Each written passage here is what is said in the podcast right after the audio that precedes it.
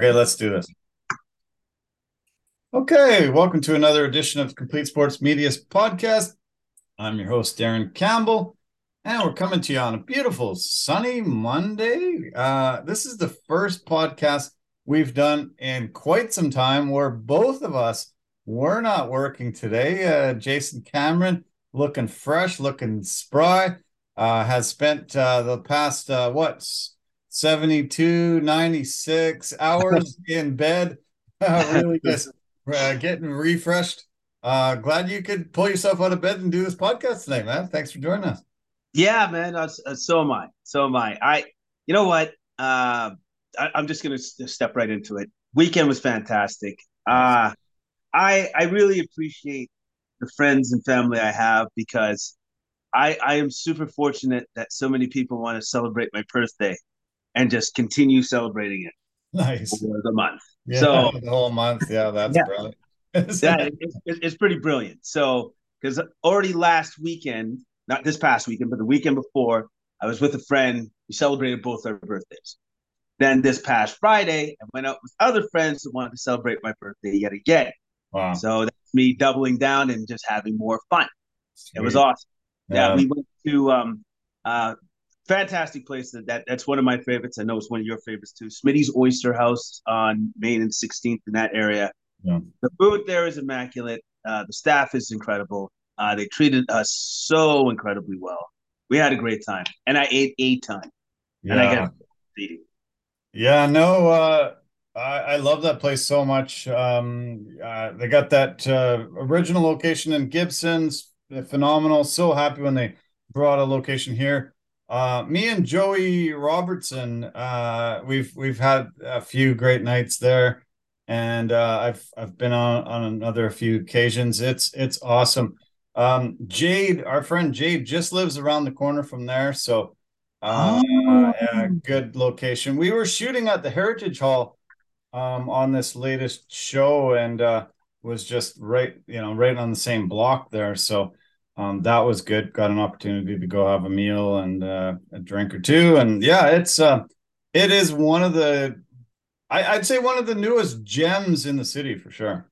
Oh yeah. I'd say it's one of the newest and best gems in the city. And I hope it doesn't go anywhere anytime soon and stays open for a very long time because their food is really good. Like really, really, really good. Exceptional. Yeah. Yeah, exactly. On Saturday, we went down in that area of town.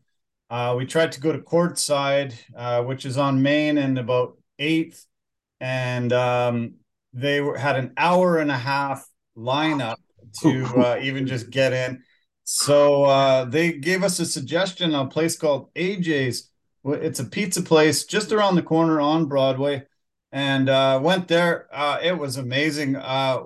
Some of the best pizza I've ever had in my entire life. They got this deep dish Detroit style pizza there, and holy crap, it was just absolutely phenomenal, amazing. I could have eaten about 3 pizzas. It was just amazing. I got to watch the NCAA while I was sitting there, and yeah, I recommend it. AJ's around the corner. Friends of Courtside, they said go there. You'll get a seat. Just let them know we're full and we told you to come over. And boom, they got us the best seat in the house. Nice. I like that when restaurants help each other out. And say, all right, well, we can't serve you. These guys can.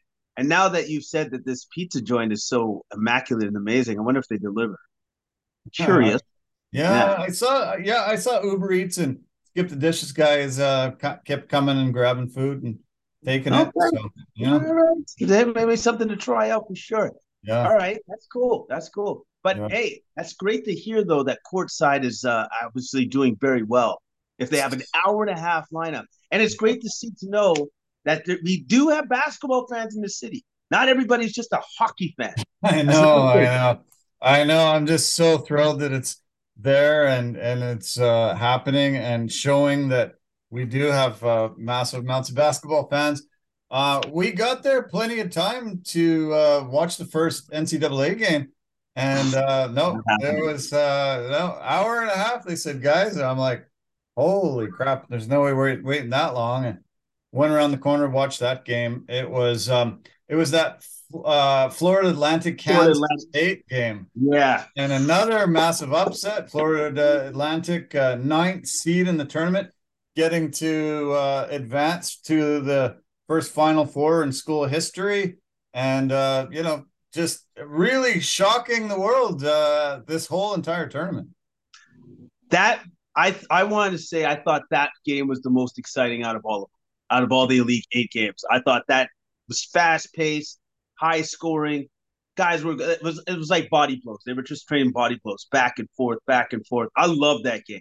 Yeah, I absolutely love that game. And that ninth seed, they didn't play no ninth seed. No ninth seed I've ever seen before. Yeah, no, it's incredible.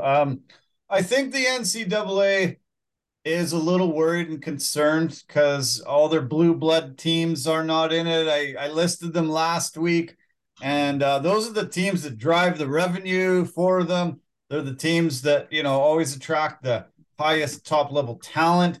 I think there's going to be some big, big rule changes to stop this from happening. I think this is a one-and-done where there's all these teams, 3 of the 4 teams are making their first trip to the Final Four.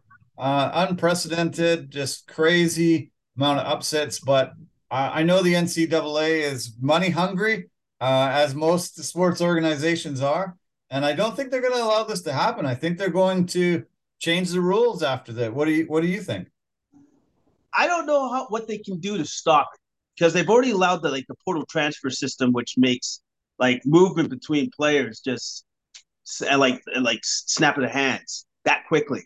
And so with that being said, and then also too with the fact that guys do one and dones and stuff, I think you're going to see more of this going forward. I think the NCAA tournament is literally up for grabs now, because this is the third time I think where some of the blue bloods have just not even been involved in anything in the final stages of the NCAA tournament. Well, my prediction is that they're going to change the rules to stop this, either making it a not a one-and-done type of thing. You lose once and you're out of the tournament, or forcing people that are playing have to have 2 years, 3 years in college. They can't do one-and-dones. They can't just join a college team and then leave for the NBA after a season. I think they're going to try to implement stuff like that. This transfer portal was a brilliant idea, because it really sucked if you joined a team, maybe they fired the coach, and suddenly you're not in the good graces of a coach, and suddenly you're riding the pine. You're not able to really show your skills. You get stuck. You want to transfer to another school. You have to miss a whole redshirt year and sit out. I like that they have this transfer portal. I think it's brilliant for movement of players that aren't in a good fit, in a good situation. But I don't think the NCAA will allow this to happen. They want the Dukes, the UNCs, the Kentuckys. They want those teams in it every year. And I think they're going to make some drastic changes to ensure that's the case. Well, I know they want them in there every year because those are the teams that fans are familiar with, right? But at the same time, landscape's changing. Some of these guys that are just excellent players aren't even going to college now. Yeah. So now you just don't. You have less players to draw from. That's what I'm saying. You have less players to draw from.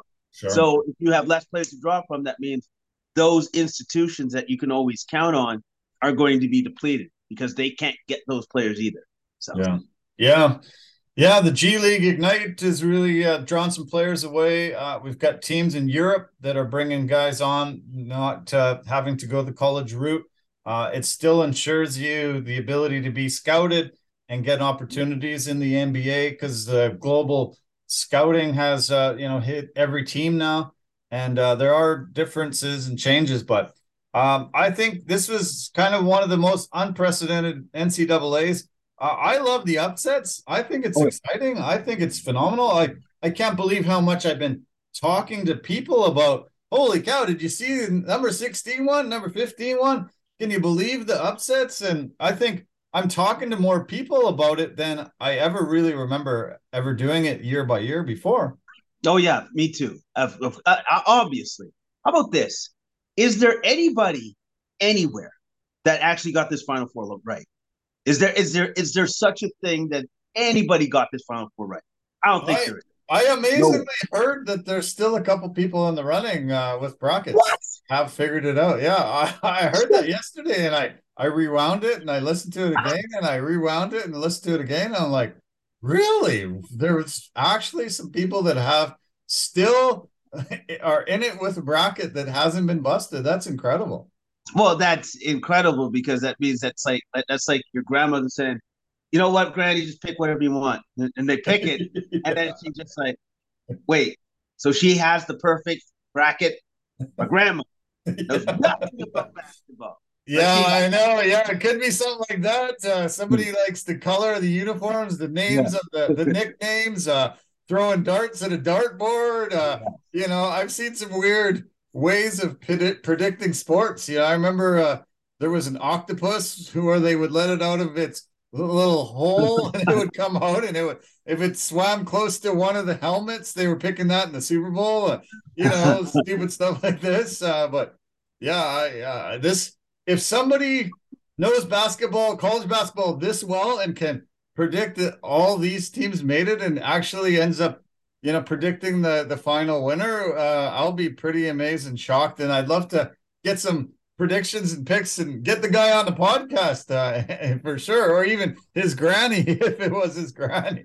Yeah, man. I would love to see that too, because it's like, well, obviously, what are you like, a Nostradamus?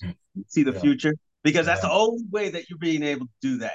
It's either by purest of luck, or you can see something coming ahead. Because as far as I'm concerned, that is the most unorthodox Final Four I think I've ever seen. Yeah, I've been absolutely stunned and shocked, and the comebacks that I've seen. You know, you see the higher seeded team gets up 10, 12, 13 points, and you're thinking, okay, well, this is done. And you know, this lower seed just marches back, storms back, gets on a big run, and you know, some of the comebacks that I've seen, it's something we've been seeing in the NBA because of the 3-point shot. Because of the way teams, you know, have that ability to turn over the ball and get back right away and score, go to the free throw line. We've seen some crazy comebacks. I'm impressed so much with the defense that I'm seeing. I'm actually seeing incredible defense from a lot of these colleges, way better defense than I'm seeing in the NBA these days.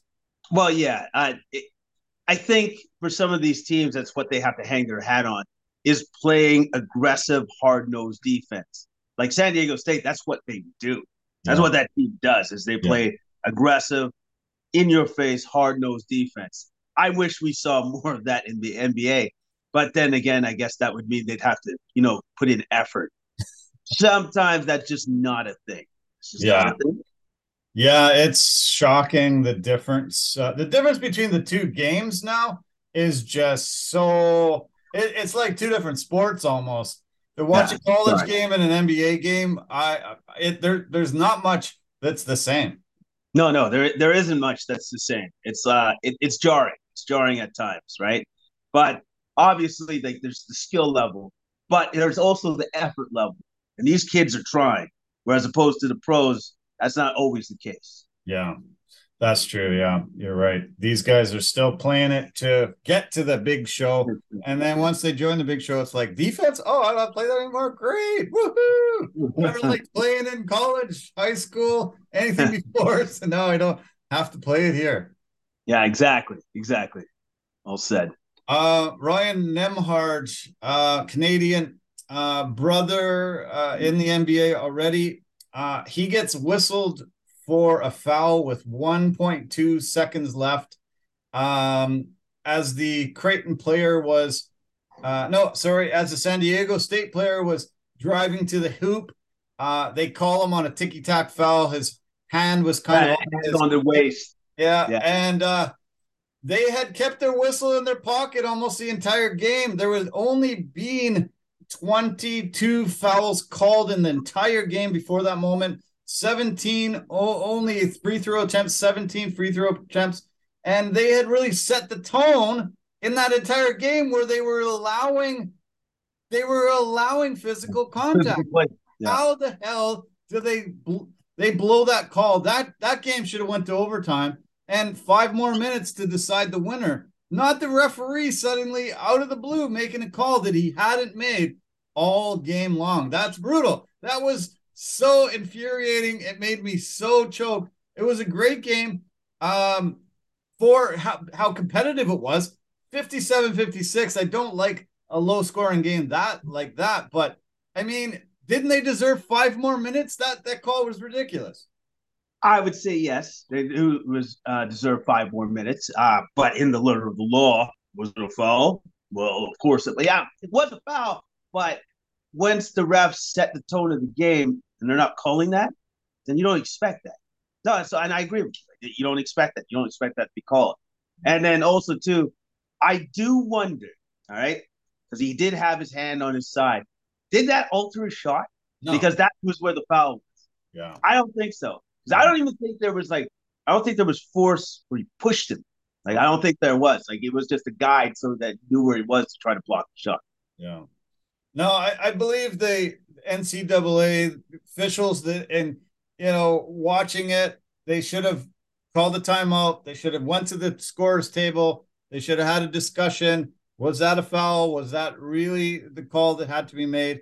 I can't believe that the NCAA tournament officials that are watching it, on their big screens in the control room weren't like, "Hey, no, that wasn't a foul. That didn't alter the shot. He wasn't pushing him. He just had it as he was jumping up to try to swipe the ball away with his other hand. He just had his hand out, and it just happened to be on the guy's waist, on his hip there. It did not deserve to end that game and end the season for Creighton, who had a phenomenal run themselves. Yeah, they had a phenomenal run. Actually, you know what? When that foul did get called, I thought he got him from behind when he was trying to block the shot. I thought it was a foul on the hand. At first I thought that's what they were calling, but when you looked at the replay, no, he didn't connect with that other hand. So it was poor. It was poor showing. It sucked. It was unfortunate. But there you go. San Diego State gets the nod and gets in. Yeah, I love San Diego State. I've enjoyed the Aztecs. I actually remember them with Kawhi was there and, how talented he was, how far he brought them. I've always thought, hey, this team, if they can attract guys from Kawhi's year, Kawhi Leonard, MVP of the final a little couple of times, won a couple championships, considered one of the best defensive players of his time. One of the top guys to go there and gain some prominence for that school. Their most famous basketball player before Kawhi was there was Tony Gwynn, the baseball Hall of Famer. He played basketball as well. But I've cheered for them and I'm happy they're there. I just wish that actually went to overtime and we got a fair 5 more minutes to really decide the victor. Now, 5 more minutes would have been great for all the fans just across the board because it was a great game. It was a great game, came right down to the wire, and then unfortunately the referee had to put in their input in the last couple of seconds. I was pretty stunned by the comeback by Miami, Florida, beating Texas yesterday. Texas had an absolutely incredible season, and I really thought they were going to beat Miami here. They had them down by a dozen, as the clock started ticking, down by 10. You're thinking, okay, well, this was a great run for Miami, but Texas went cold. Great defense by Miami, and they capitalized on their chances, and bam, that was a fun game and an incredible comeback win. Incredible comeback. Miami just locked them down. They said, "Yeah, that's enough for you," and they just came storming back. I was impressed because I thought the game was over. Yeah. I was just like, "All right, well, what else is on there? This game is done." And then when I come back, and I was like, "Whoa, wait, what?" They're coming back? That was awesome. That was so good. Yeah, I kind of thought, well, we had the same thing happen on Saturday where the first game was great and the second game was a dog. UConn really just blew Gonzaga out of the water. I've been a Zags fan for a long, long time. They have really always been faithful to Canadian basketball talent. Pretty much every single year that I've been watching them, they've had a couple of Canadians on the team, and I really have cheered for the Zags. They play in a conference that doesn't really test them super much through the year, and they usually dominate, make the tournament every year, but they fade out, usually Sweet 16, Elite 8 at times. I was sad to see that they ran out of gas. It seemed like that UCLA victory was their championship, and they put all their blood, sweat, and tears into that, and they just didn't have enough to beat UConn. No, they didn't. And like it's just like their offense just went ice cold. Yeah. Went like down to the South Pole cold. Like they had nothing. No. Yeah, that was tough. As I mentioned earlier, 3 teams in the tournament making their first Final Four ever, and UConn hasn't been there since 2014. So incredible that these 4 made it. I see that UConn is the betting favorite right now. They are supposed to win. But can you say that with what we've seen? Can you really – would you bet the house? Would you put all your money down on them taking it? Absolutely not. No way. No way. Not on this particular NCAA tournament. Like I couldn't put money down on any one of them. I think it's a crapshoot.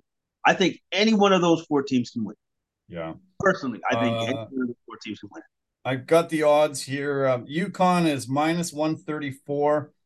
Both Miami and San Diego State are +400 to win it all, and Florida Atlantic +600. So they are the Cinderellas that's still alive. Being the 9th seed, I guess that makes sense. And I can't wait to see the Final Four. I heard a few guys today say, "No, I'm done now. That was good. That was fun, but I'm done now." I'm like, what the hell are you talking about? These last 3 games are going to be incredible. I can't wait. The first game is Florida Atlantic against San Diego State. That's that tips off 3:09 Pacific, 6:09 Eastern on Saturday. And then the second game, 8:49 Eastern, 5:49 Pacific. That's number 4 UConn against number 5 Miami. Pretty crazy that 2 teams from the Miami, South Florida region are making it. That must be really good for their recruiting efforts and really good for the talent that's coming out of that part of the world. Oh, yeah. No, I think that's fantastic. I think that's great because nobody ever would have thought that was going to happen. For sure, nobody ever thought that was going to happen. And, for Florida Atlantic, nobody knew that they were that talented. Yeah. And they are that talented. Loved watching them, have just fallen in love with that program and that organization. And I bet you the recruiting staff there are just so pleased because they just made their job so much easier to convince good talent to go there. Oh yeah. Oh yeah. That makes it, winning makes everything easier, as they say. So great. Yeah. Yeah. I'm excited. Usually I'm working, 12-hour days and I can't catch this March Madness. I usually record a bunch and I, flip through and watch, especially if I hear that, close games and stuff. But this is probably the tournament that I've watched the most in many, many, many years. Yeah. Yeah. I've had a chance to watch myself now, finally, from this prior week. So, It's been enjoyable. It's nice to actually be like home and be like, I'm comfortable. I can put the game on. It's good. It's good. Yeah. No, it's so great. Yeah. I do love college basketball. I don't follow it as much through the season as I would love to, but I think now that I've seen how the game is I'm going to dedicate a lot more time to it moving forward next season. And I hope they don't change the rules, but I think rules are coming that will stop this type of tournament from happening again. Well, we'll see. We'll see. I don't know. I like this, to be honest with you. I like the fact that, you know, these little known schools have a chance now. I love it. I think it's better that there's more parity. I think it's better because then it's not necessarily that you have to go to a Duke or a UNC to be known. You go to any one of these schools to be known. Yeah. As long as you're good, people are going to notice you. Well, my favorite NBA players of all time are Steve Nash, Steph Curry, guys like that. Look at the schools they went to. They only became known because they got to the NCAA tournament, were able to pull off a couple of upset wins and move farther in the tournament, prove themselves on the big stage, and, you know, finally get to the NBA. Most people didn't think they would have much of an NBA career, and, you know, both have two-time MVPs and, you know, two of the best shooters of all time. You know, some of the guys that are on these four teams are probably going to, you know, shock the world and join the NBA and be those guys that we talk about years from now. Yeah, for sure. Like I've said before, like this is their platform to shine. This is their opportunity to, if nobody was talking about them before, well, they're going to talk about them now. Yeah. Yeah, no, it was fun. It's been fun, and I'm glad it's not over. There's going to be a few more games to watch, so can't wait. Yeah, a friend of mine texted me last week, and he said, how the hell can people not love sports? And I've been thinking about that ever since he texted that to me, and I've been just like, I feel so privileged, so lucky, so happy that I was introduced to sports by my father, by my grandfather, by people in my life, and I just have great weekends. Almost every single weekend is great because I've got sports there, and I'm going to find great things to watch and amazing moments to have. Oh, yeah. Like it's sports is a unifying factor. It's a unifying for communities, for the people, for the city. You know, it's just unifying. And then also to those great moments or those unbelievable moments where you're just like, well, that shouldn't have happened. Or how could that have happened? No, those are the great moments that you look for, that you want to see, because you want to be amazed when you watch these sports, and more than often you are amazed. Yeah. Oh, I was having a great chat with the guy sitting next to me at this AJ's place. He was talking about hoops, and you know we were having a fantastic conversation about hoops. I'm gonna take you to Courtside. We're gonna pick a day soon. We're gonna go there definitely when the NBA playoffs kick off, but you and I have to go to Courtside. You have to be known by them. I've met the owner on a few occasions. Great guy. He's the guy that suggested the AJ's to me. We're going to be like Norm walking in. Cheers. You know, I want to have a regular seat. I want to know everybody. I've already had amazing conversations with people around me talking hoops, and you can tell there's no way anybody in there isn't a hoops fan, which is fucking amazing, you know? Amazing. Yeah, no, and that's awesome. That's awesome. We've been needing like a restaurant like that for a long, long time, and now we finally have it. And I'm ecstatic, and I can't wait to go with you to check it out.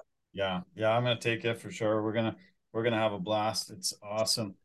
Okay, I do want to mention what I got on the TV here on this side.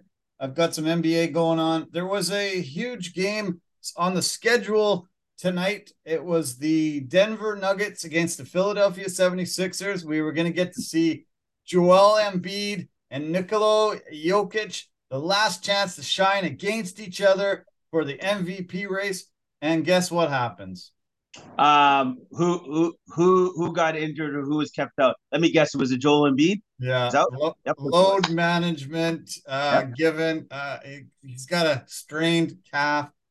Just wimped out. Decided no, I don't want to go against Jokic. I'm too afraid, and I think that maybe shifts the balance back over to Jokic for winning his third straight MVP. I think it was a cowardice move. He played on the weekend. He played both games. back to back.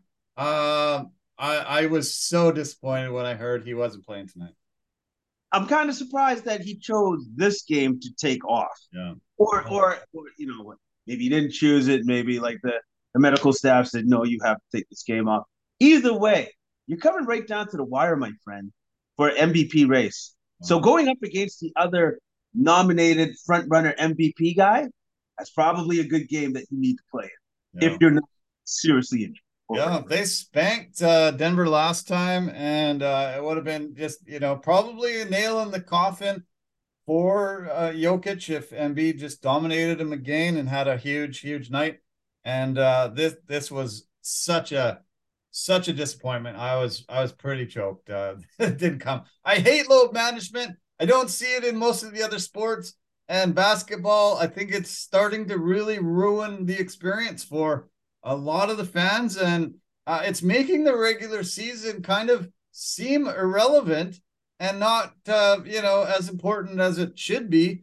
And it's kind of it's something that and the NBA better address, because it's happening way, way, way too much. Well, like we were talking about before, they have to address it because, you know, their TV contracts are coming up, and then those guys are going to be like, you know, your stars, right? They don't play that much. So I don't know if we're going to give you a lot of money. Yeah.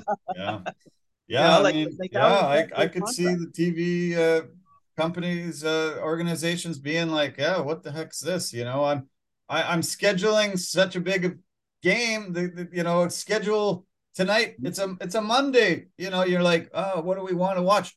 Wow, we got Jokic against Embiid. Holy cow! The world turns to it. It's on TV. And, you know, one of the stars is out. It's just not a good look, and it's happening way too often for my liking. I'm really shocked at how often there's these big matchups and you're not seeing all the stars there. No, it happens a heck of a lot more than what it did in the past. Yeah, I'm used to seeing, like, you remember when Michael Jordan just played all 82 games? Yeah, like he just, that's what he did. You know what I mean? Yeah, he just played. You know, now, oh no. You're lucky, or if you have like a guy like Kyrie, maybe 50, maybe I don't know. Hopefully we can get him for 50. Yeah.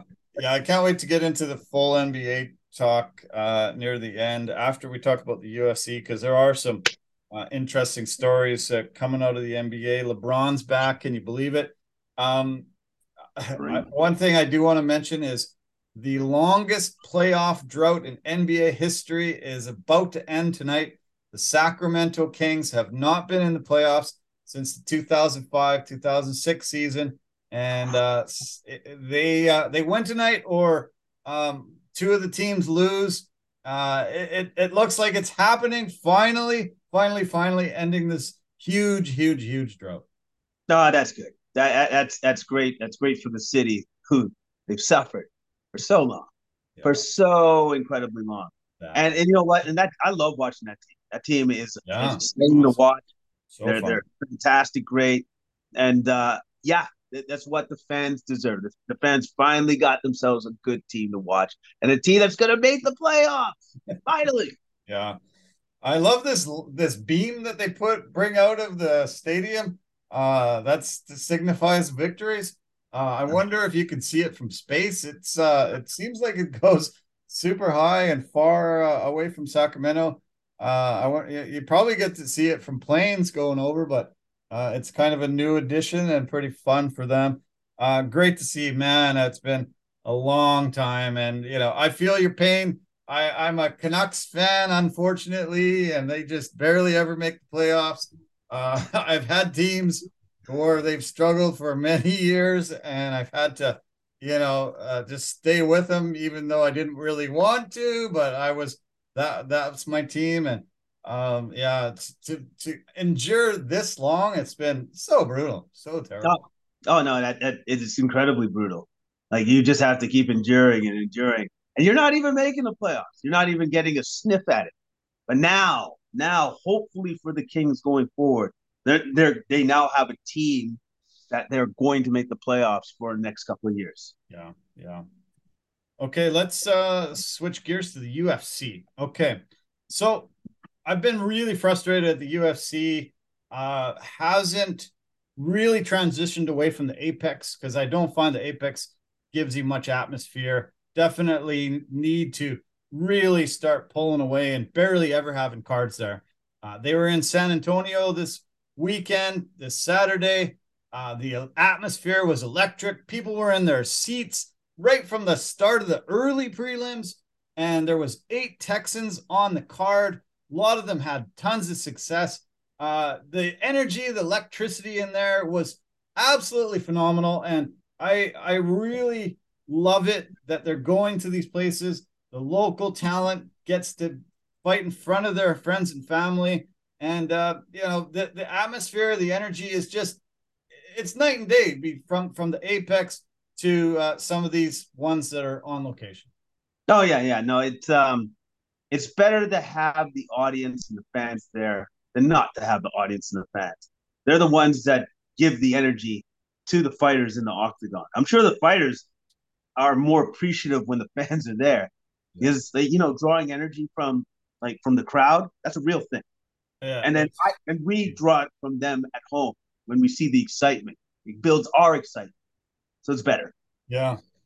I had a couple moments where I was really, really touched. One moment before we get into the card fully, I want to talk about Donald Cerrone getting the call from the Hall of Fame.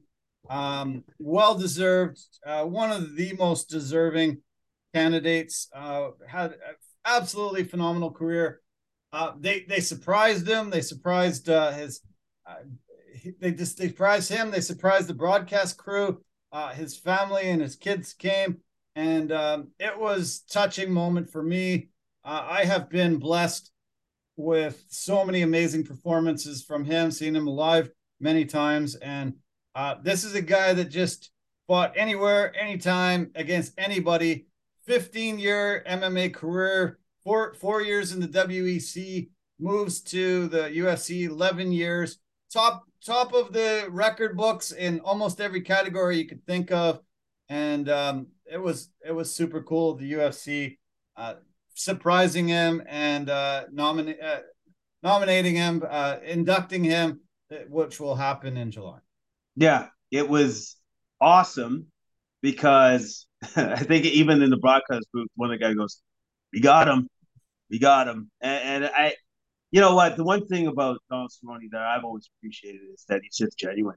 Yeah. He's always been genuine, and he says what he means, and he does what he says. Yeah. You know, and when he says, "Nah, I'll fight anybody anytime," no, that dude will throw down at any point in time, anywhere, anytime. Yeah. Like I think there was the one year there, I swear he had an unprecedented like 8 or 9 fights in a year.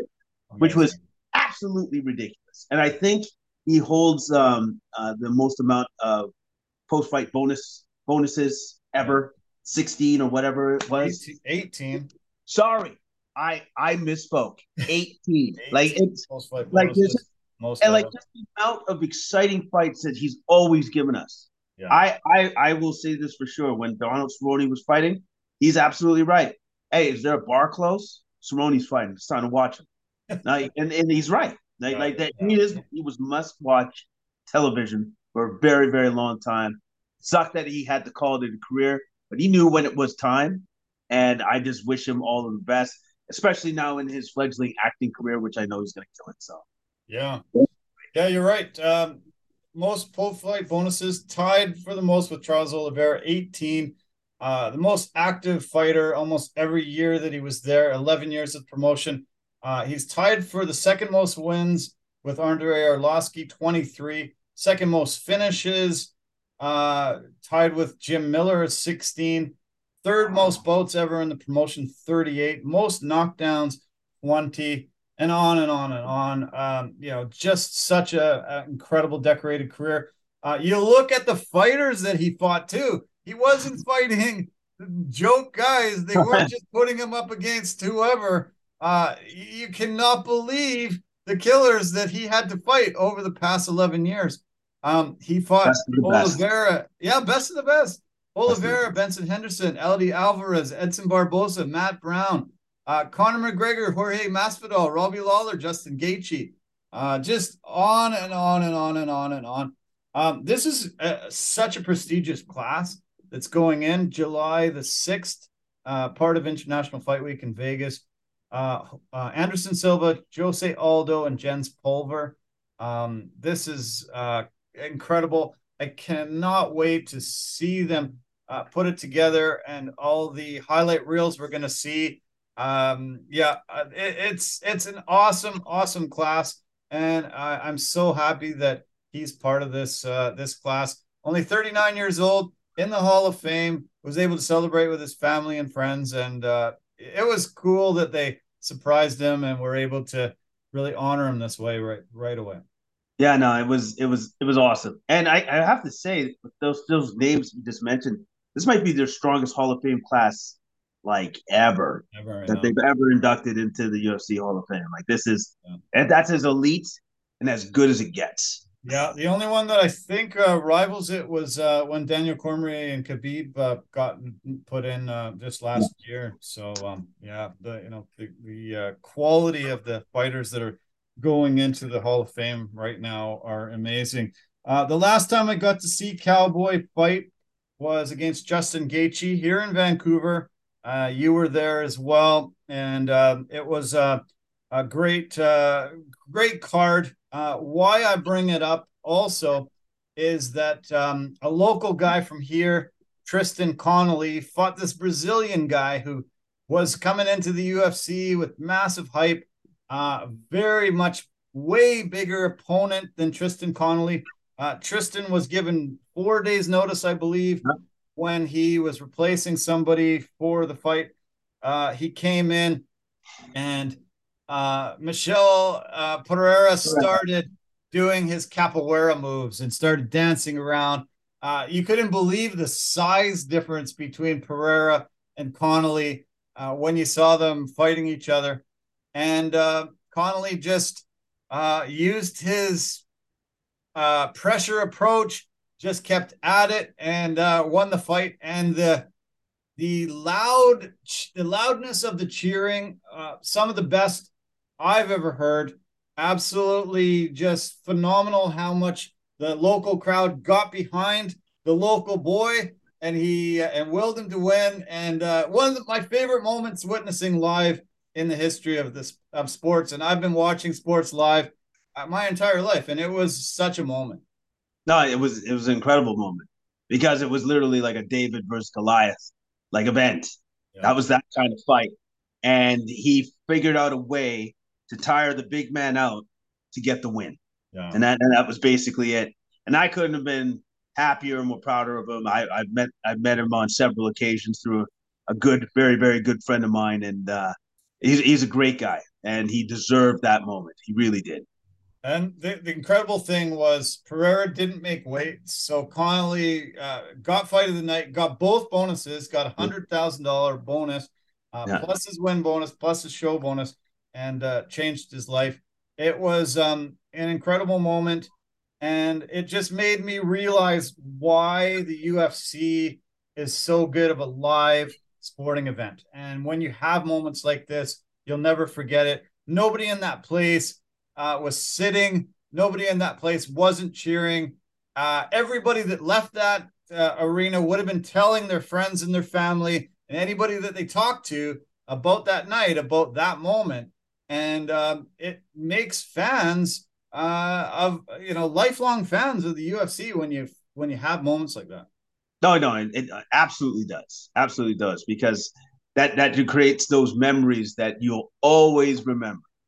Right? And it's those memories that you'll always remember, especially at sporting events of that kind of significance. So, yes, I agree with you. Less Apex, more just arenas around the country. That's what they should be focusing in on now, especially now as COVID gets more and more in our rearview mirror. That's what the UFC should be transitioning to now. We had a moment like this on this card. As I mentioned earlier, right off the top, we had 8 Texans in on the card, and we ended up having a local boy, hometown San Antonio born and bred guy, who came out in the second fight of the night in the prelims. CJ Vergara fought Daniel da Silva. Daniel da Silva, Brazilian. CJ Vergara, the San Antonio resident. It made me just immediately go back to that Connolly Pereira fight because it's the local guy against this Brazilian. Brazilian came out. Wow. He caught him on a few occasions. Had Vergara in all sorts of trouble. I've actually never seen a UFC fighter run as much as I saw Vergara running to try to avoid that one kill shot that would have ended his night and ended this storybook happening. He ran and ran and ran until he got his wits about him, ended up surviving that first round and came out in that second round and got the victory. And that crowd was absolutely in full throat. So happy seeing their local San Antonio boy pulling off the victory over the big bad Brazilian. And it was fight of the night. He won his $50K bonus. And it was one of those moments, again, for me, that reminded me of why the UFC can be so great.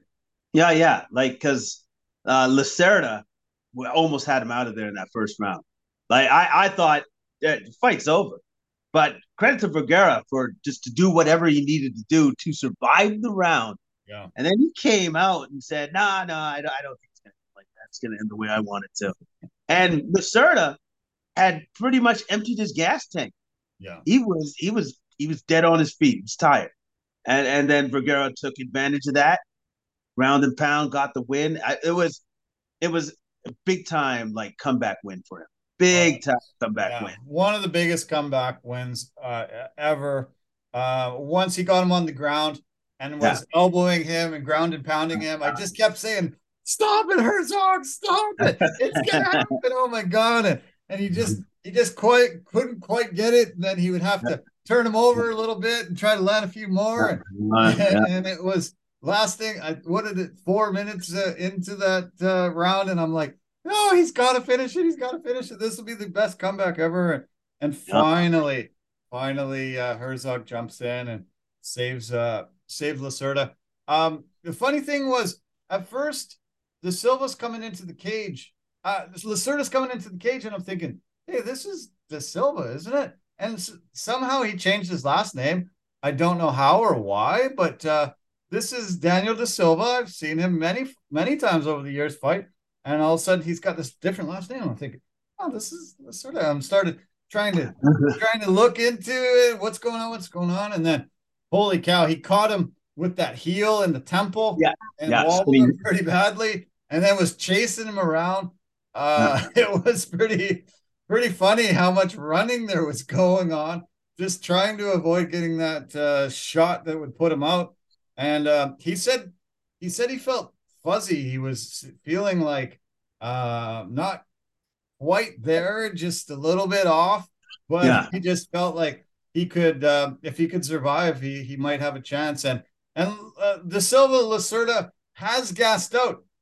He has 11 first round. He had 11 victories and they were all in the first round. He doesn't, he hasn't fought in the third round ever in his career. You could tell, I think he would have gassed out probably no matter what, but after putting that much output out, he just didn't have anything left by the end of this second round, and it was so great to see Vergara just jump on it and get the victory. Just awesome, and the Texas crowd was just so happy to see their hometown guy get the win. No, they were ecstatic because they didn't think that he was going to win at first. Because I know I didn't think he was going to win at first. Lacerda is an absolute killer in that first round.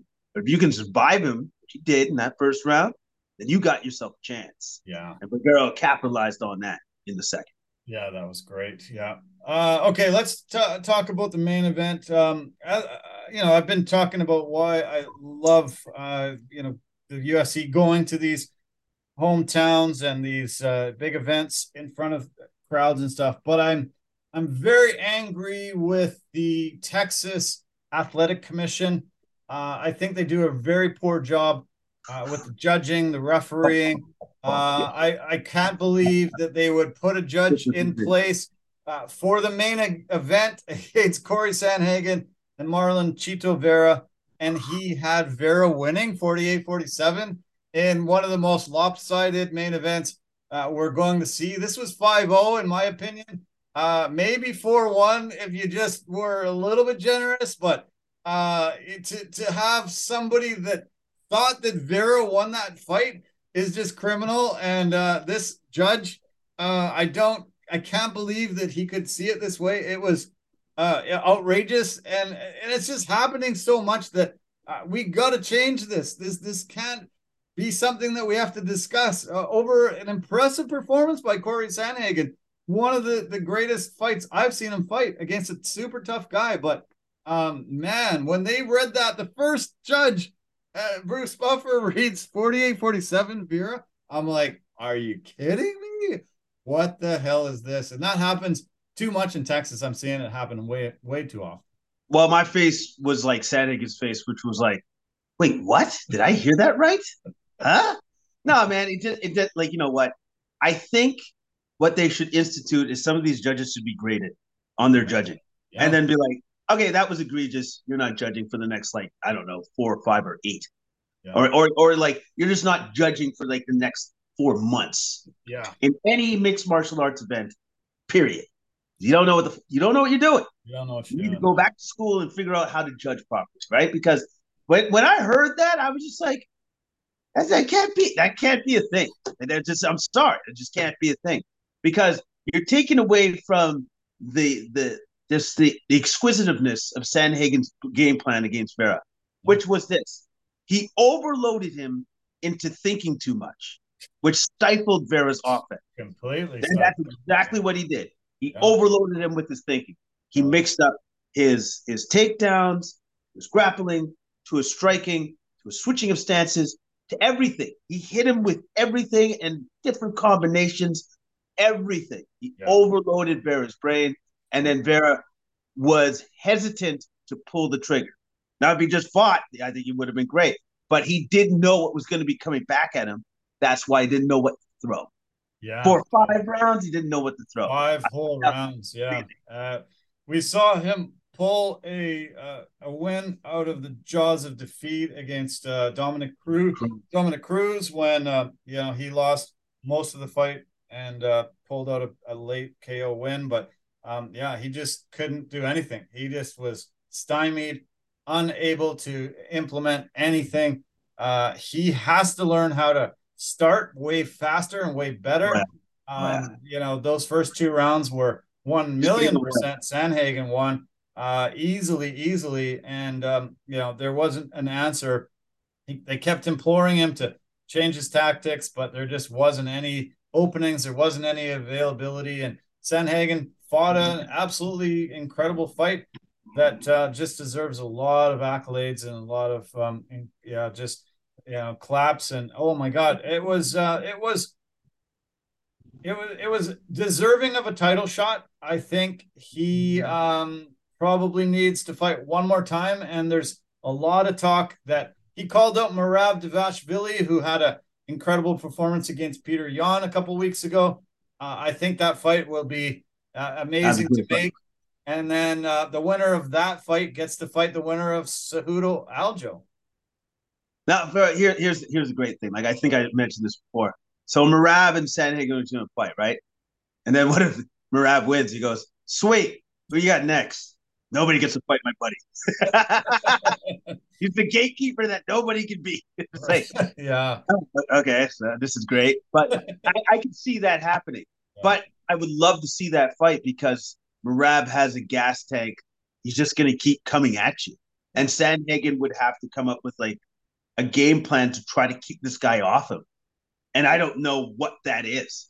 Because if Peter Yan couldn't do it, I have no idea what Sandhagen. Yeah. But he's a very cerebral fighter. So he'll have a game plan of do something that will be very different from Peter Yan, but I want to see it. I want to see what he will come up with. Yeah, me too, yeah.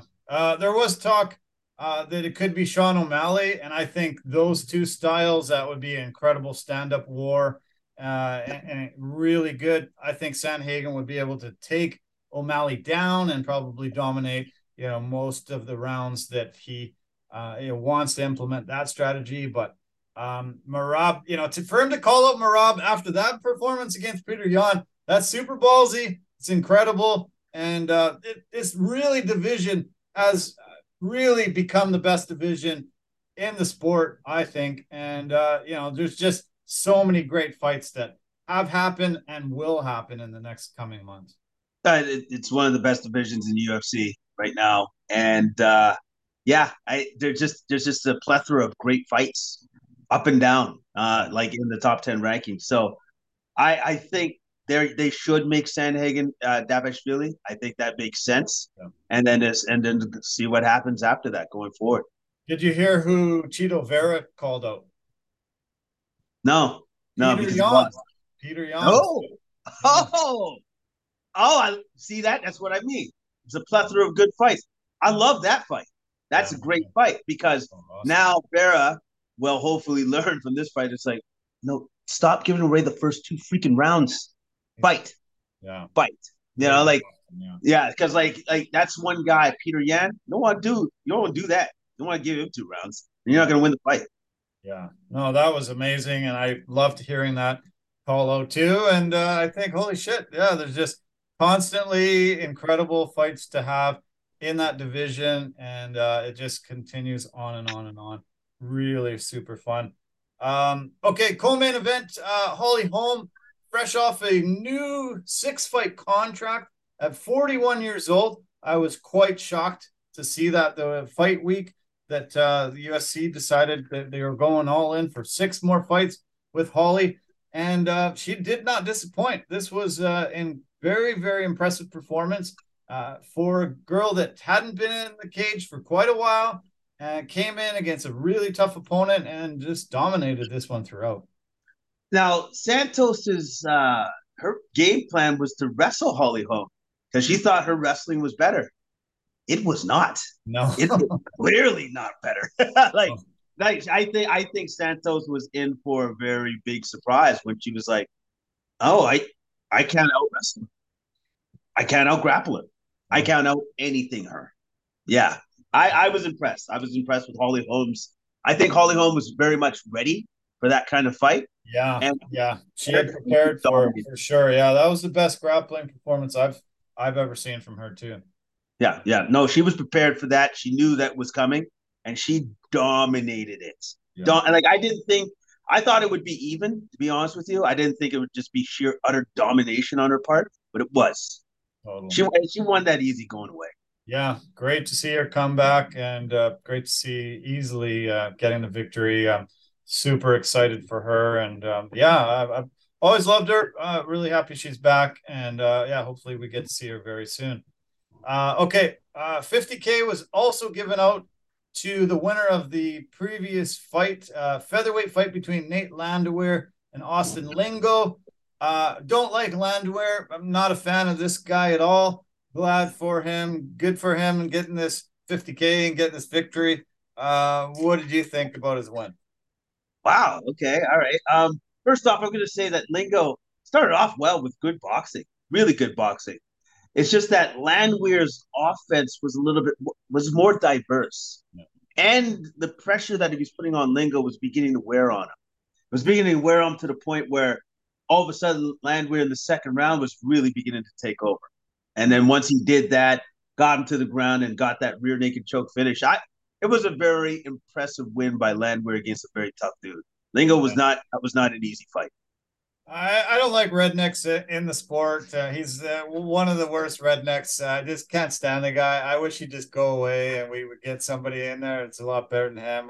Not a fan. Don't want to talk about him anymore. Let's talk about the Macy Barber victory over Andrea Lee. This was another example of ridiculous judging. This was a split decision.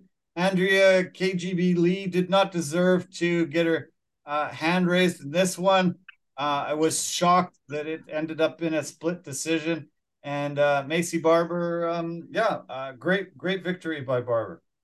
Great victory by Barber. I thought that she was definitely ahead in the striking with her combos and such. And yeah, like I just thought that she was definitely, she had momentum throughout the entirety of the fight. And I thought that was beginning to build after the second round, that she was really beginning to take control of the fight. Good win by Barber for sure. Yeah, very good win. Yep. I'm impressed. She's called the future, and I think she is the future. She's going to move up the ranks and challenge for a title one day, I believe. Okay, the fight that was supposed to take place right before this fight on the card was canceled just as the main event or main card was kicking off. Alex Perez suffered a seizure in the locker room while he was warming up for his fight, had to pull out of the fight. This has been an incredibly bad string of luck for Alex Perez. Number 6 in the flyweight division, trying to face Manuel Capé, number 9 in the division. Really excited about this fight. Didn't happen.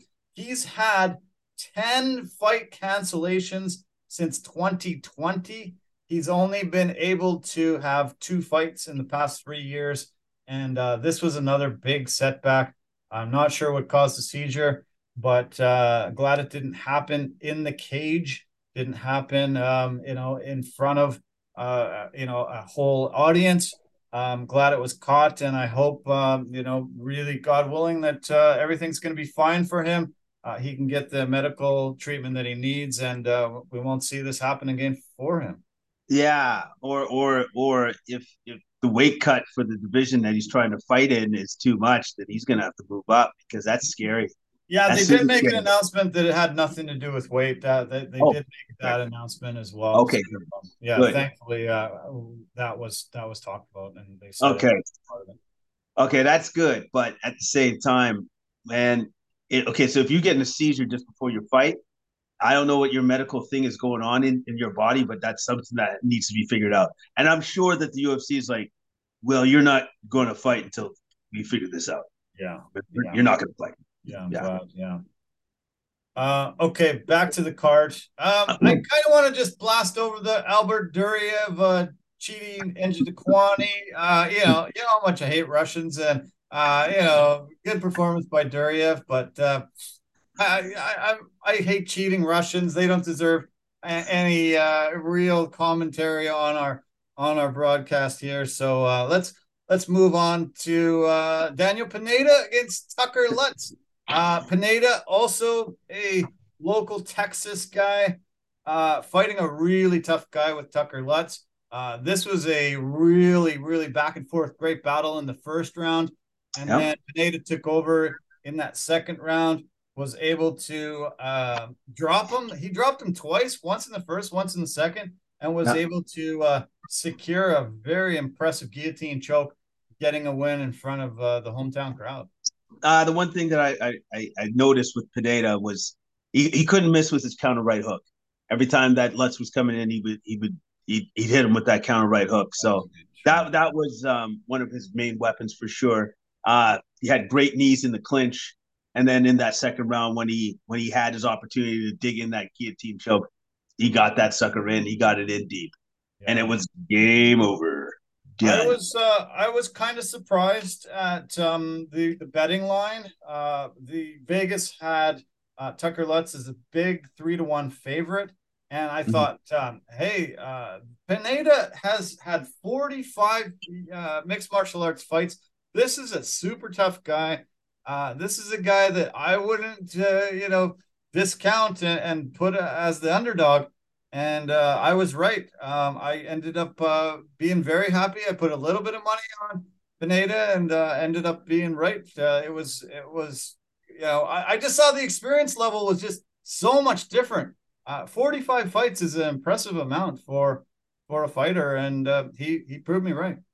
No, I know 45 fights is like, that's a wealth of experience that you just can't discount. You should never discount that. And Pineda used that to his advantage and got a win in the second round. Yeah. He's actually had the he's the second most he has the most second most fights against any active other featherweights. So I noticed that. He has 28 victories and he has never went to a decision. 28 finishes out of 28 victories. So he doesn't want to send it to the crappy judges in Texas. Doesn't trust them. Just finishes. And 28 for 28, 100% finish rate. That's mind-blowing. That's super impressive. No, that's incredible. I remember when I heard that stat, I was like, oh, geez. I think he's literally the only guy, and I believe he is the only guy on the UFC roster that has that. Yeah, you're right. Yeah, especially with that much experience, for sure. Okay, why don't we just quickly fly through the prelim card. We also had a Brazilian, Lucas Alexander against Steven Pedersen. Pedersen, one of the only Texas fighters on this card that wasn't successful. The speed of Lucas Alexander was something that I just continued to write down. Couldn't believe how fast, how easily he was landing his kicks. Compromised Pedersen's front leg, made him have to fight southpaw, and just picked him apart. Completely dominated him in this victory. Yeah, completely dominated him in the stand-up. Yeah, his speed was unbelievable. And Pedersen was just he basically finished that fight on guts and will. And that's about it. That's about all he had to give. But Alexander, that was a complete dominant victory by him. I felt a little bad because you saw him kiss his son as he's just about to enter the cage. He handed him, a couple of his necklaces and stuff. And, hey, his son was looking so happy. And then he gets beat pretty bad. He decided to call it a career. He retired in the cage, hung up his gloves. He unfortunately was 3-5 in the UFC, but those 8 fights match his nickname Ocho, and he decided that was it. He has a really good coaching career already, and will be part of the MMA community for the rest of his life, I'm sure. I like to see him in a lot of wars. This just wasn't a good matchup for him. No, this was a horrible matchup for him. The guy was incredibly fast, slick, great on his feet, and had a wealth of experience actually in Muay Thai fighting. So that definitely was not it was not great for Pedersen. Not a great matchup whatsoever. No. And we saw Alexander made some mention that one of his teammates passed away this past week. He's got a GoFundMe going on. The guy was married with 3 little kids. And he's hoping that if anybody has money that they can spare, it would be very nice and generous to help this family out that lost their father and lost their husband. And it's this rocked their gym and their community, and he made mention of him. Yeah, no, and it was what, it's great when fighters use their platform like that to serve notice to friends or family that are suffering or going through something else. And so you use that well. Yeah, that was good. Yeah. Okay, I do want to mention Trevin Giles, also born in San Antonio. He was raised in Houston, but he's a San Antonio native, is undefeated in Texas. All the fights that he's ever had in Texas, he has been able to get the victory. He faced a very tough opponent in Preston Parsons, whose nickname is Pressure. And I just kept writing pressure as I was making notes watching this fight today. It was a tough fight for Giles, but he's tough as nails and was able to pull out the victory, even though Parsons was very game in this one. The Parsons was very game, and he walked through a lot of shots that Giles hit him with. A lot of shots that would have dropped other fighters. That Parsons kept on that pressure, man. I was impressed that he had that much pressure on Giles. And this was a very, very, very close fight. Very close fight. Giles just edged him. But, Parsons, I was impressed with Parsons' pressure and his toughness. Yeah. I don't think he's going to be able to see out of that one eye for probably a good week. It was a huge goose egg on the side of his eye, and but as they say, I think even Bisping might have said it, pressure creates diamonds, and Parsons is going to be good going forward. Happy that he fought so well, even though he took abuse, he just kept coming. And this guy is somebody I'm looking forward to seeing again. I want to mention just the opening fight of the night. Victor Altamirano fighting Vinicius Salvador. Hell of a fight. Really, really, really good way of kicking off the card. These flyweights were just going at it like crazy. And I was very impressed with both of them. Ended up Altamirano got the decision, but this was a very, very, very fun fight. Yeah, it was fight was up and down. It was like it gave you everything that you wanted, especially in the beginning of the, like, you know, start of like the UFC events and everything else. Got the crowd into it, obviously. Very good fight. Yeah, very good. We've got a 1 week break. No UFC this coming Saturday, so we won't preview anything until next week. We got a big card coming up the following week, but that's it. I do want to mention, though, this Saturday, Jorge Masvidal's Game Bread Boxing card will take place. I plan to watch it. We talked about it when it was announced maybe a month or two ago. It's finally here. Roy Jones Jr. against Anthony Pettis. Vitor Belfort against Ronaldo Jacare Souza, Jose Aldo, Jeremy Stevens, and many, many, many other fights on the card. Can't wait. Glad this is finally coming together. 1 week before Jorge Masvidal is about to fight Gilbert Burns. It'll be great to see this come together. And I'm excited to see all these guys box. I'm gonna try to tune in because I'm curious to see what it's going to look like, how it's going to look, how he's going to put it together and everything else. I'm just curious. I'm very curious. I'm excited. And I think it'll be fun. I think it'll be a really good, a really good show. And I'm pumped. I definitely recommend a lot of people tuning in.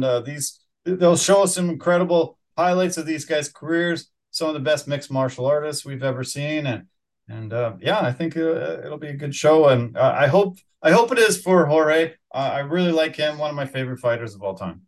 Yeah, he's a great fighter and he's a great personality as well. So I think he's going to do well.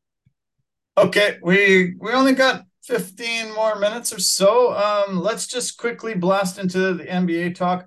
LeBron James came back much before he was supposed to. They asked him, did any doctors recommend surgery for this injury? He said 2. And they said, oh, really? Well, why didn't you go that route? And he said, because I went to the LeBron James of feet and he told me not to. He told me I could overcome this and get back onto the court before everybody thought I could. He has returned. And even though the Lakers lost last night, came off the bench, played pretty good. And I think this is really going to propel the Lakers into the playoffs and probably a play-in type scenario, but he's back. It's amazing. I don't know how he did that. Nobody does. I don't know if he got like that X gene. So he's got Wolverine's regenerative powers because I've heard from a lot of other people say, well, a lot of people thought there was no way they was going to be able to. Yeah. Like none. Like 0% chance of this happening. And then now he's done it again. And so it just goes to show that he's kind of built differently than everybody else. He sure is, yeah. I don't think I'm going to post this doctor's name. I'm not going to put it out there. If you have feet problems, go to the Michael Jordan of feet because he's the best. Not the second best, LeBron James of feet. I would go to the best, not the second best. No, well, yeah. Well, I would agree with you, except well, look at the results of what LeBron did. Yeah, that's true. Yeah. He's back way sooner than anybody in the world would have thought. So, okay, I do want to mention the players of the week. We had. In the West, Brandon Ingram led New Orleans to a 3-0 record. 31.3 points per game, 10 assists, 6.3 rebounds. Ingram traded for Anthony Davis a while back and really helping the Pelicans for their playoff push. In the East, it's Jaylen Brown, also 3-0 record for the Celtics this week, 31.7 points per game, 8.3 rebounds, and shooting 56% from the field. And Celtics are still really in the hunt to win the East and get another run at a championship. Yeah, with the Celtics, actually, you know what? I heard comments by Jaylen Brown about, like, because I know that his contract is coming up at some point in time, and they were talking about his contract. It feels like he feels that he's still not getting the respect he deserves, which is kind of weird, because it's very like, weird. Oh no, you're really good, and I think all your teammates know you're really good. I think all your coaches know you're really good. I think all the front office people know you're really good. So I don't know where the disrespect is coming from. Maybe from the fans? I don't know. But if they're coming from the fans, then they're uneducated and stupid. And you shouldn't listen to them. Yeah. Because I can't see Boston trading this guy away. No, it would be dumb. Yeah, it would be ridiculous. I think it would be utterly ridiculous. I think I think he's a cornerstone of their franchise, and I think he's somebody that they need going forward. He's so good. Incredible. Yeah. I'm shocked that they would even, there's anything but incredible amount of praise for what he's done. He's really helped just rejuvenate that franchise. Him and Tatum are, two superstars, and they're lucky to have him. That's for sure. Yes. Dallas Mavericks, not so lucky right now. Really falling down the Western Conference rankings. Out of a playoff position currently as we sit right now. If the playoffs started tomorrow, they would be out. This experiment has not worked. Their defense is just absolutely brutal. Kyrie, he's been okay, but this experiment hasn't worked. What they needed was a guy to rebound and play defense. They didn't need Kyrie's offense and no defense. Like they did, that's not what they needed. That's not what the team needed. No. So they went for the flashy, gaudy thing, and it has totally blown up in their face. Yeah. And also, too, I'm going to say this. This is not on Kyrie. Kyrie's actually, he's just done his thing. He's done well. He's scoring. He's doing what he's supposed to do. All right? But what he does is not what the team needed in the first place. It never was. Yeah, they needed defense, and then you trade away one of your best defensive specialists on the team. Guess what? Now your defense is garbage. It's horrible. It's not very good. So this is what you've created. Now you got to fix it somehow. I don't know what they're going to do. I don't know if Mark Cuban makes the day-to-day decisions, but he probably had to have signed off on this.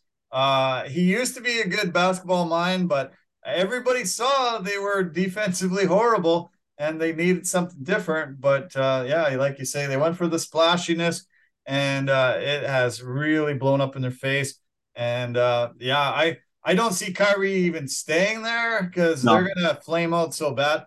He actually got into a huge scrap last night with a fan and got him kicked out of the arena. Can't believe that he has, he's not concentrating on the court instead of something in the stands. Is kind of bizarre that.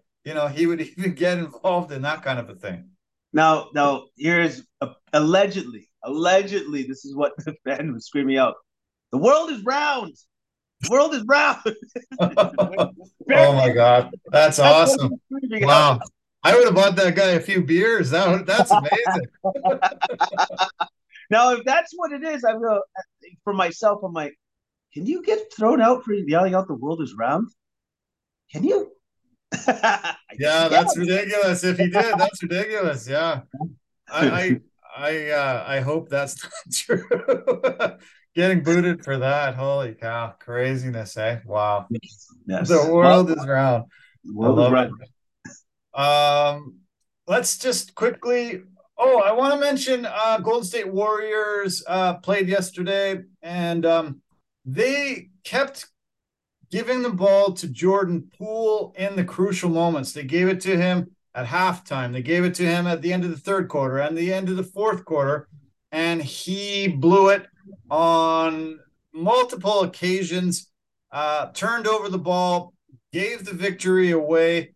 And I'm shocked that Steve Kerr is not utilizing Steph Curry, Klay Thompson in these pressure situations, turning to a young guy in Jordan Poole who had a good run last year, but isn't a guy that you can automatically count on in pressure situations. And I was really shocked and surprised, and it really blew up against Golden State, where they had this victory last night snatched away because of some terrible turnovers to Minnesota, and Karl-Anthony Towns hit a big three-pointer at the end to get the victory.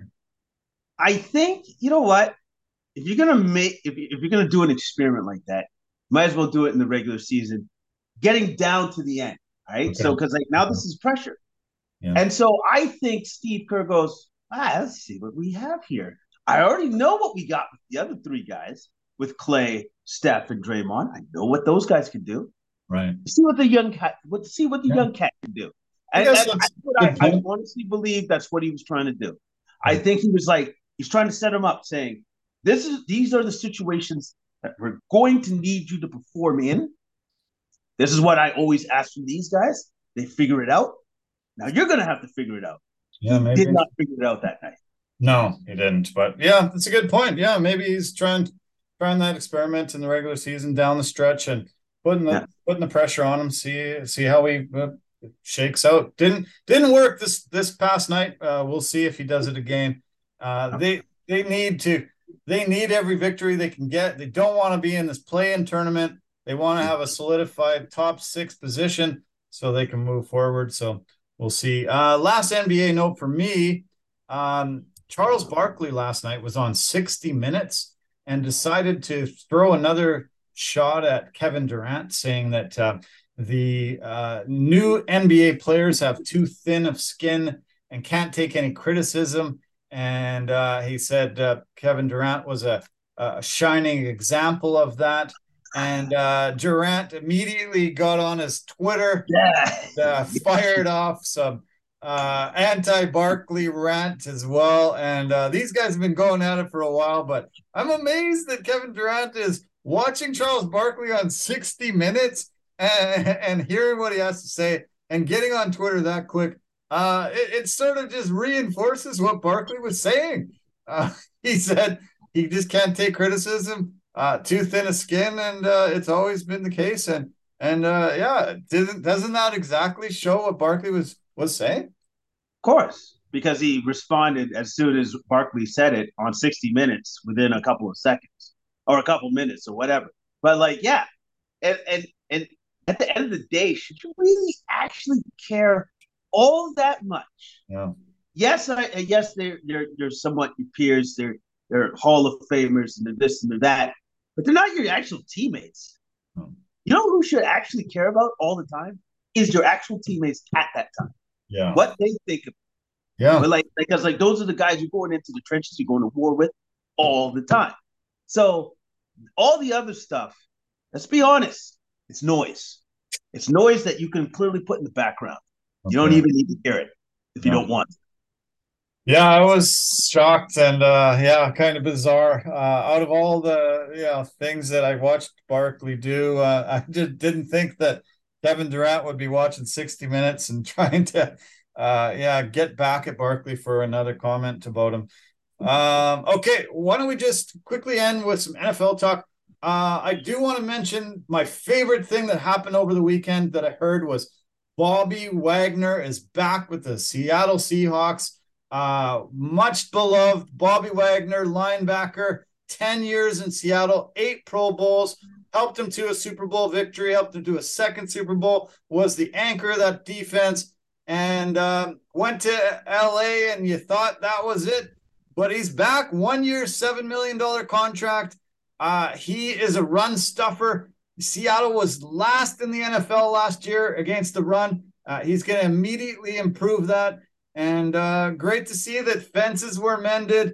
They were able to kiss and make up, and he's back. Yeah, I know. It was cool to see that he's back. I saw that too as well. I have a sneaking suspicion He's also back for another reason. I think he's going to end his career in Seattle. Last year, yeah, could be it. This might be it. Yeah. I think that's it. I think that I really do, and I think it's fantastic that they were able to make room for him. Yeah, bravo. Yeah, I hope it's not his last year. A lot of guys do that. They'll sign the 1 day and they'll, you know, ride off in the sunset, you know, as a Seahawk. So, you know, they can have that, you know, as something to always say. But yeah, I think he still got it. He was top guy against the run last year defensively. And yeah, that's what the Seahawks need. They need a few more pieces, obviously, to help him out. I hope this isn't his last year, but great to see him back. So thrilled that he's there. The biggest news today about the NFL was Lamar Jackson finally revealed that he has asked for a trade from the Baltimore Ravens. He said he asked for that trade on March the 2nd. March the 7th, they put that non-exclusive franchise tag on him, $32.4 million. And every team in the NFL has been able to negotiate with him to try to sign him to a deal. Not one has stepped up to the plate. Nothing has happened. I don't know if this changes too much, but I guess it does make you aware that this relationship between Baltimore and him is fractured to the point where he does not want to ever play with them again. Yeah, it's surprising that it came to this. It finally came to this point because of the fact that he doesn't have an agent and that you're dealing with him personally. Maybe that actually helped in that. But the thing that I'm more shocked and surprised at is that nobody's going after him. No. We're talking about Lamar Jackson. I don't – that's the one thing that I'm like, I don't really understand that. Like is the rest of the NFL saying, well, he's a bum and he's no good? Yeah, really? He's got no talent. I don't get it. I don't get it. I'm wondering if teams are being scared off because you have to deal with him and not his agent. Yeah. I think that's a bigger deal than what I ever thought it was. I think it's a huge deal now because nobody wants to talk to him. Nobody even wants to approach him. Like, and that's, to me, that's like, what? Why would you not want that guy on your team? Are you kidding me right now? Yeah, MVP of the league just 4 seasons ago, had a decent year last year when he was healthy, has been, you know, dual threat quarterback, still 26 years old and in his prime. It seems like it's collusion to me somehow, some way. Yeah. You know, I can't see why it wouldn't be, because the option on half the league is worse than him, maybe more than half the league. More than half the league. Insane that nobody's trying to step up. This is a little rich where you have to give away 2 first-round picks. Maybe because he's made this known that he's asked for a trade, maybe it's not as rich of an ask from Baltimore now that that's out in the public domain. But I don't know. They're going to have to come up with $40 million and 2 first-round picks. It seems, you know, pretty pricey. That's maybe why they're staying away and hoping that they will be able to negotiate something a lot less pricey, you know, pick-wise anyway. Yeah, or maybe teams are just like, you know what, we'll wait till after the season, after he finishes this non-exclusive thing, and then we'll deal with him, right? Yeah. But at the same time, I do have to wonder about collusion. I really do. Like I look at all of this and I'm like, so is this how you shut people down? Is this how the NFL owners do it? That boys, we'll just get together. So we're all agreed. We're not giving Lamar $200 million. Yeah. Aye. Okay. Yeah. Cool. Yeah, I think there has been collusion in the NFL on a lot of cases, and this sure seems to be you know, very blatant case of it, because it's very shocking and surprising. 230 guaranteed millions to Deshaun Watson after his fiasco off the field. Russell Wilson, a guy that's much past his prime, getting a couple $100 million. I mean, it's very glaring examples of them doing this with other quarterbacks that don't have the same level of talent at this moment in their careers that Lamar Jackson has. No, it's it's just odd. It's just odd because you're just looking at – we're talking about Lamar Jackson. Again, we're talking about Lamar Jackson. We're talking about Action Jackson. We're talking about one of the most exciting players to ever grace the fields of the NFL. Yeah. And nobody wants to give him a contract, really. Yeah, okay. It's brutal. Yeah. Well, the weird thing about NFL is such a long offseason. There's a lot of time to put this together before the season kicks in. Same with the Aaron Rodgers deal. They're going to just talk about that to death. It's going to happen. He's going to suit up for the Jets this year. Just wait, cool it. The deal will be made. Lamar Jackson, I don't think, is going to throw a pass for Baltimore Ravens ever again.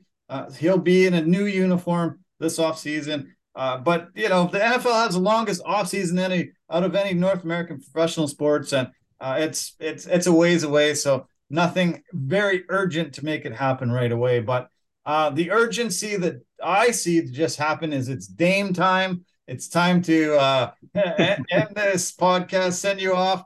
And I'm so glad you're off work. I'm so glad everybody was able to celebrate your birthday with you tons, and the weather's suddenly kicking in great.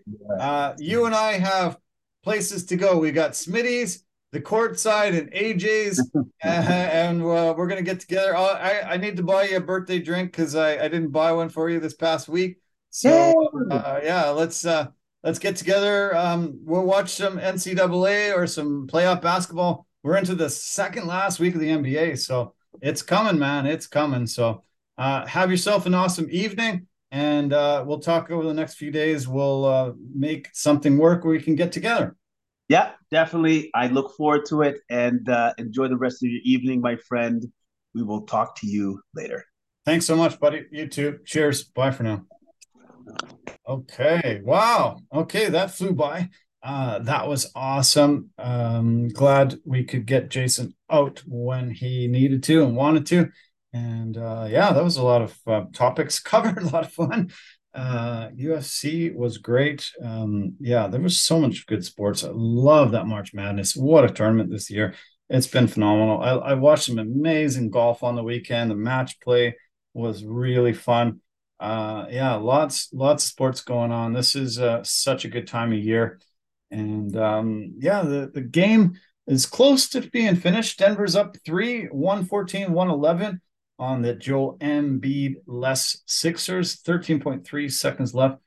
Referees are at the scores table trying to figure out something right now currently, but looks like right now Denver's in the driver's seat to get the victory. I do want to mention on Wednesday I will be doing a Major League Baseball preview show that will have some incredible baseball minds. We got great guys coming in. Barry Grant Jr. and Dale Corey will be gracing us with their presence, and we'll be doing an amazing preview show of the upcoming MLB season. Tomorrow is the last day of spring training. Wednesday, they have the whole league has a day off, and Thursday we get to see first pitches. So please tune in and check out our podcast on Wednesday. It's going to be a lot of fun. These guys are great and bring it and have tons of baseball knowledge. So it'll be a blast. I also want to thank our partners and sponsors. Appreciate all the support. Anchor.fm, the easiest place to make a podcast. Phenomenal at posting on multiple podcast platforms for us. If you want to do what Jason and I just did, just go to anchor.fm. Verbero, the hockey equipment and apparel company, an industry leader in technology, performance, and value. And of course, the V350 stick is a must-have for any hockey player in your midst. Pampas and Possibilities, they are designers of West Coast pretty things for your house and house, apartment, townhouse, whatever you have. They can come in, spruce it up, make it look great. I really recommend them to anybody that's in the local area around here. And also don't forget Forever Living, the aloe vera company for health and beauty products. You can purchase those products on our website at very good discounted rates. Love all the products, use them throughout my entire repertoire in my house. And appreciate your support as always. We are doing great things. Please go to our website, check out CompleteSportsMedia.com, CompleteMediaNetwork.com. Tons going on right now with us. And we're just going onwards and upwards. Going to have some really great podcasts coming up. And and don't forget, Wednesday, please watch the podcast with my incredible guests. We'll have a lot of fun. And you'll be very happy if you tune in. So take care of yourself and enjoy the rest of your evening and enjoy this beautiful weather we're having. We are finally into spring. And it makes me feel great, and I'm sure it does for you too. So take care of yourself. Love you lots. Bye for now.